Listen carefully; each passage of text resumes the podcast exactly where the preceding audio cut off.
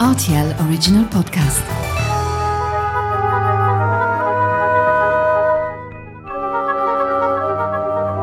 La route des vins du Luxembourg. Bonjour Henri Rupert, comment vas-tu? Bah, Très bien, et toi? Ouais, ça va, merci. Henri, merci en tout cas de m'accueillir au sein de ton domaine à, à, Schengen, ici au Luxembourg. Alors comment a débuté pour toi cette aventure en tant que vigneron? Tu nous en parles?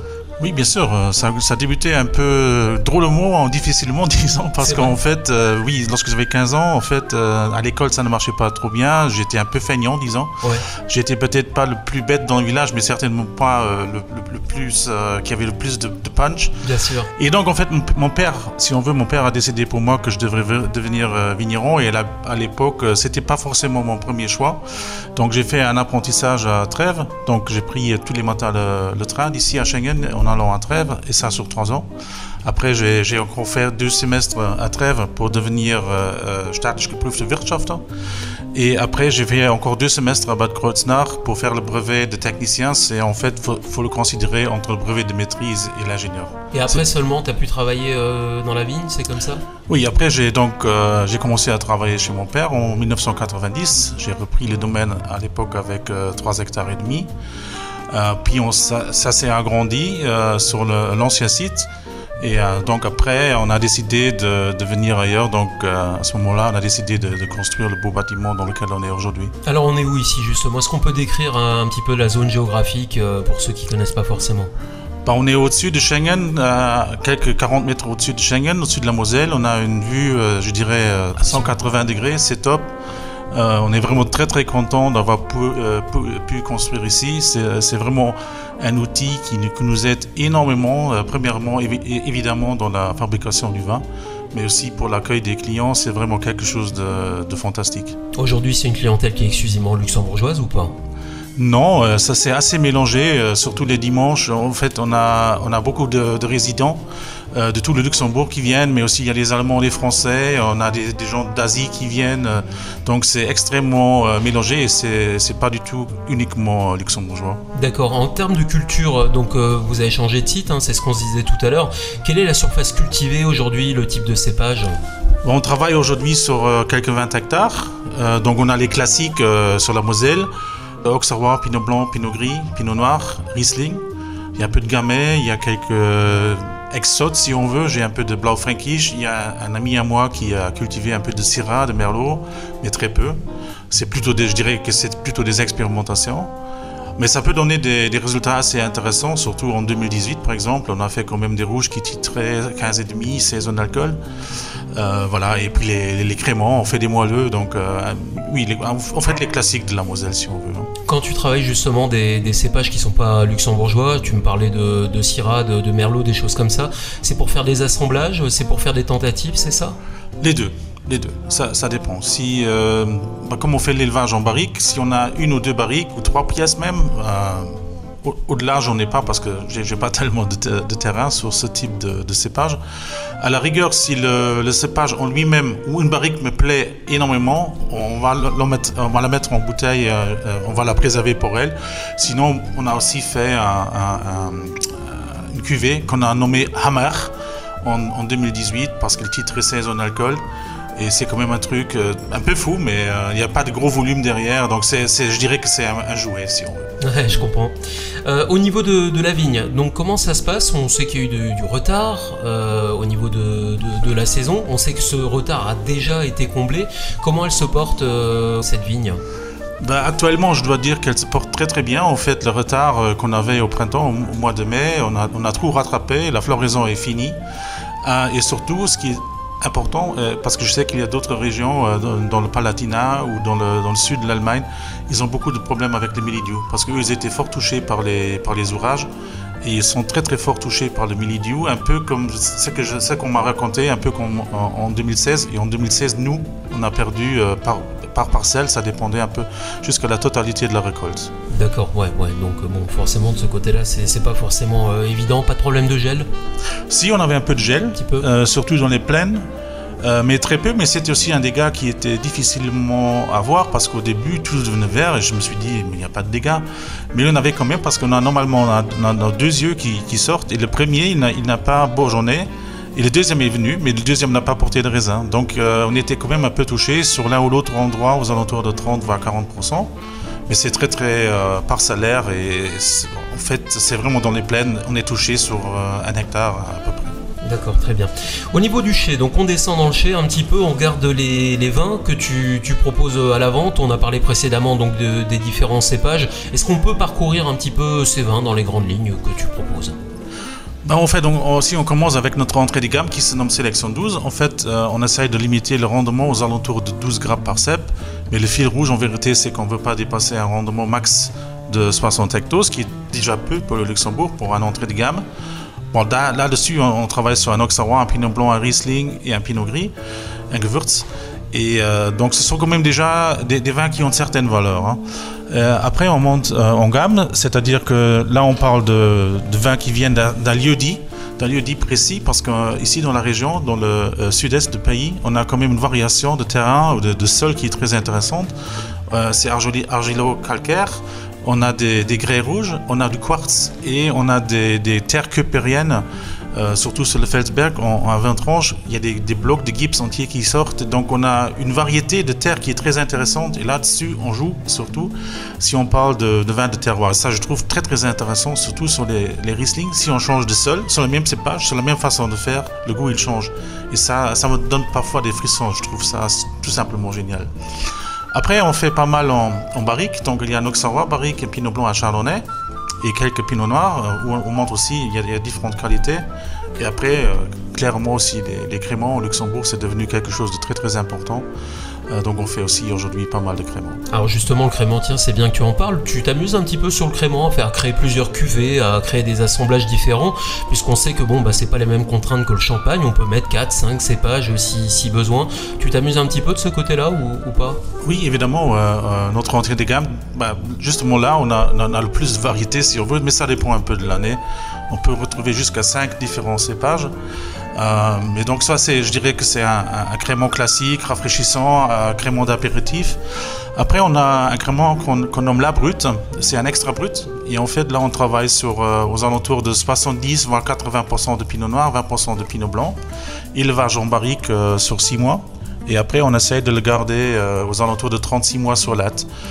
donc ça, c'est vraiment en dégustation à l'aveugle, ça se rapproche très très très très fortement d'une qualité de champagne. D'accord, très bien. Bon, tout ça, ça m'a donné soif. On va parler d'un vin de saison. Hein. On, est en plein été. Hein. On va parler de, Tu vas me proposer un petit peu le, le, vin de saison qui, selon toi, pourrait coller un petit peu avec ce qu'on a l'habitude de déguster. De quoi on parle? Ben, le vin de saison, c'est un peu compliqué. Tout, évidemment, ce serait le rosé, mais je ne veux pas en parler de rosé. Ouais. Euh, c'est que moi, j'aime boire en ce moment parce que c'est aussi assez rafraîchissant. C'est notre Riesling Feldberg 2019. Ah, tiens, bonne surprise. On ne penserait pas forcément à un Riesling comme ça en été. Non, c'est rafraîchissant. Et moi, j'adore les Riesling, surtout lorsqu'ils ont ce goût d'abricot. Et là, on, on met le nez dedans. On est pleinement dans l'abricot. Il y a une belle fraîcheur, une belle trame. Et ça, c'est en fait en été, là, c'est mon vin préféré. J'en bois euh, pas mal, peut-être même trop. Comment tu le fabriques un petit peu? Tu peux nous expliquer le, procédé de fabrication sur un tel vin? On est sur des faibles rendements. Lorsque les grains ils ont la, taille d'un petit point, on fait une, une, euh, boniture. Je ne sais pas si ce mot existe en français, mais on, va regarder combien de raisins il y en a. D'accord. Euh, S'il y en a de trop, on enlève des raisins. Donc ça, on va le faire dans les 14 jours à venir et du moment de, de, façon de, de, limiter le, règlement, le, rendement pardon, juste au niveau où on veut se retrouver. Ça, c'est très très important pour la qualité parce que la, qualité ou la densité d'un vin, ce n'est pas de hasard, il faut le, faut le programmer. Et du moment qu'on voit qu'il y a trop de raisins, il faut en enlever. Et après, l'élevage, il est assez classique. Donc, nous, on fait, la récolte se fait à 100% à la main. L'avantage de la récolte à la main, c'est que le vendeur, il voit chaque raisin. Et du moment qu'il y a quelque chose dans le raisin qui ne nous plaît pas, euh, donc on, va les éduquer euh, les premiers jours. Donc s'il y a une pourriture ou quelque chose, ça, il va le gratter, ça va rester dans le vignoble, de façon qu'on a un niveau sanitaire de presque 100% lorsque lorsque le raisin euh, vient au domaine. Après, bon, foulage classique. si il y a, si c'est une année où il y a un peu d'acidité, on peut se permettre de faire un, peu de, macération. Sinon, on fait un pressurage direct. Euh, après débobage et fermentation. Euh, ça, c'est aussi très intéressant. Euh, on travaille maintenant sur les Riesling depuis une demi-dizaine d'années avec des levures indigènes. qui nous donne des, résultats nettement supérieurs par rapport à une sélection de levures que l'homme a sélectionnées. Le vin fermente énormément lent. En fait, on a arrêté les dernières fermentations là au mois de juin, surtout sur des Riesling. Donc ça a fermenté 8 mois. Parfois, ça peut fermenter 12 mois ou plus, mais là, ça j'aime pas trop parce que ça me bloque la cuverie. Parce que la nouvelle récolte, elle est, pas pratique. Pas trop pratique, mais si ça fermente jusqu'au mois de juin ou juillet, ça me choque pas du tout. Ce qui est important, c'est que le, fût soit toujours plein, qu'il n'y a pas de bulle d'air au-dessus, pour qu'il ne, s'oxygène pas et que, les bactéries ne, réagissent pas dessus. Et il faut le contrôler. C'est juste, c'est juste quelque chose. Il faut juste contrôler euh, qu'il n'y a pas de déviation. Euh, s'il s'arrête totalement la fermentation alcoolique, il faut réagir évidemment. Euh, donc c'est plutôt un contrôle que, que de réagir fortement là-dessus. Ce qui est intéressant encore dessus, c'est que du moment que tu as une fermentation si longue, tu as de la levure en suspension parce qu'il y a tout le temps de gaz qui, qui s'échappe, ce qui fait que la levure, elle est toujours en suspension. Donc, elle réagit extrêmement bien euh, avec le vin. Et même la levure qui est morte, elle a quand même un effet parce qu'elle va, du moment que la cellule va se désintégrer, elle va donner des, des manoprotéines au vin et ça va enrichir le vin. Et c'est quand même un procédé qui est extrêmement intéressant. Et ça, justement, ce procédé, ça se traduit ensuite au niveau des, saveurs, c'est bien ça? Évidemment, tu as beaucoup plus de richesse, il est beaucoup plus euh, rond, il y a aussi cette crémosité que moi j'aime dans les, dans les vins. En fait, ça vient de là.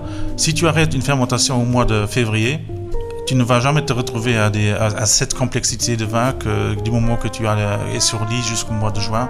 Sur les barriques, d'ailleurs, on reste euh, sur, sur les lits jusqu'au mois d'août. Ah oui, quand même? Ouais. ouais, ouais. Euh, on va parler de ton vin préféré, le vin du patron, le vin du chef. J'imagine que à travers toutes ces bouteilles de vin que tu produis euh, chaque année, tu as ton vin préféré, celui dont tu es le, plus fier. Est-ce que tu peux nous le présenter? Bah, en 2018, on a, on a produit euh, quelques monstres, je dirais. Hein. Ouais, ouais, ouais. donc on avait un chardonnay et aussi un, pinot blanc, mais je vais vous parler du pinot blanc parce que le chardonnay, il, il, est vendu. et donc c'est un vin qui titre quand même 15 en alcool très riche. Euh, en fait, on pourrait croire un, vin du Sud. Euh, donc, euh, élevage en barrique sur, sur toute une année, bâtonnage, et on pourrait croire que les, les 15 degrés en alcool, ils pourraient choquer en bouche, mais non, c'est pas vrai, parce qu'il est tellement costaud. Ça passe tout seul. Ça passe tout seul, on n'a pas l'impression de boire euh, un blanc qui titre 15. Donc, euh, aussi un vin qui va très très bien avec la cuisine de la Méditerranée. Moi, j'adore par exemple là-dessus un, un cabillaud rôti sur dans une bonne huile d'olive avec un peu de beurre délacé, quelques fleurs, de fleurs de sel. À côté, un risotto avec un peu de, de, parmesan c'est génial. Ou un, homard grillé avec un peu de, beurre à l'ail, ça marche, ça marche tout seul. Hein. Ah, ça donne, ça donne beaucoup d'appétit. Alors on le sait, hein, le Pinot Blanc, c'est un vin qui est reconnu, bon, bah, déjà euh, euh, qui est accommodé au, poisson et qui apporte une certaine fraîcheur. Est-ce qu'on conserve cette fraîcheur aussi avec un Pinot Blanc comme ça qui titre à 15 degrés? Ben, disons que là, sur un 2018, c'était très très difficile de préserver la fraîcheur parce qu'en en fait, euh, les acidités, surtout l'acide malique, elle a été brûlé sur les pieds, donc il ne reste, restait euh, que la, euh, la tartrique. mais du moment que tu travailles avec la barrique, tu as quelque chose qui remplace l'acidité, c'est les tanins, du fût. Et donc l'équilibre du, du, vin, il, il, est quand même assuré. Donc tu n'as pas envie, si tu le, tu, ne, tu ne dirais pas qu'on aurait besoin d'avoir plus de fraîcheur ou plus d'acidité. Alors c'est très intéressant ce que tu es en train de nous expliquer parce que le Pinot Blanc, c'est pas forcément un vin euh, auquel on pense pour, euh, pour ses révélations euh, tanniques. Comment est-ce que tu fais à travailler justement à révéler les talents de ce Pinot Blanc? Alors on le disait tout à l'heure, on va avoir moins de fraîcheur, mais tu travailles complètement sur un autre segment, c'est bien ça? Oui, tout à fait. Mais le départ, c'est toujours le raisin. Donc euh, on travaille là sur, euh, sur des vignes qui, ont 50 ans. Euh, après, rendement aux alentours de 30 hectares.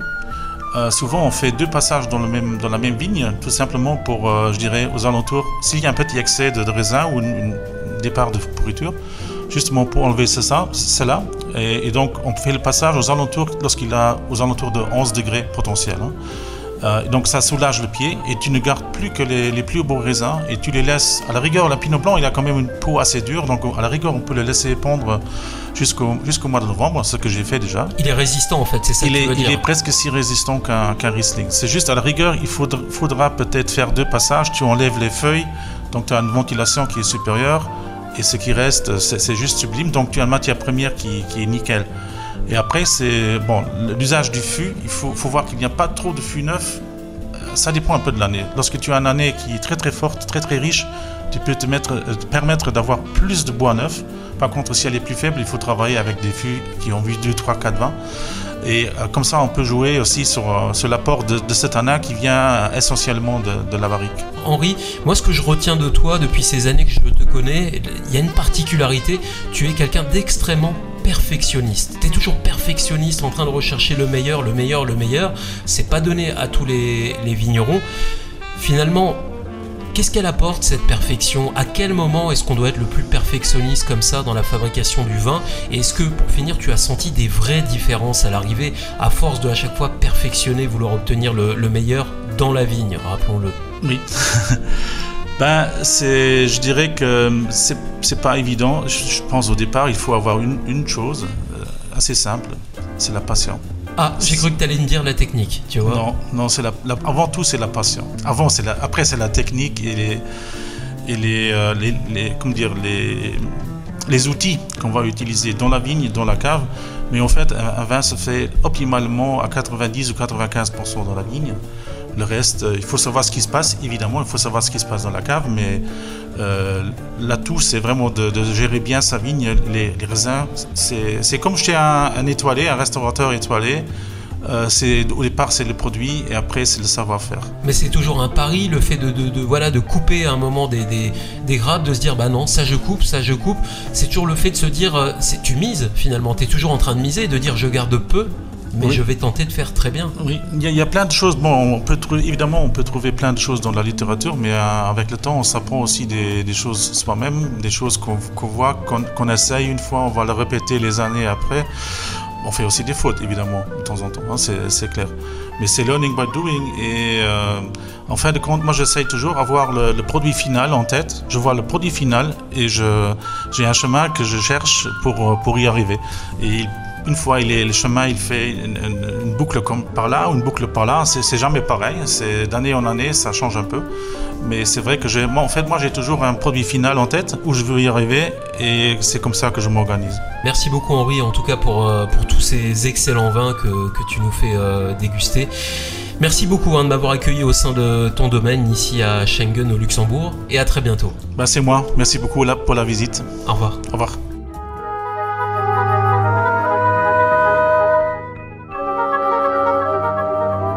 La route des vins du Luxembourg.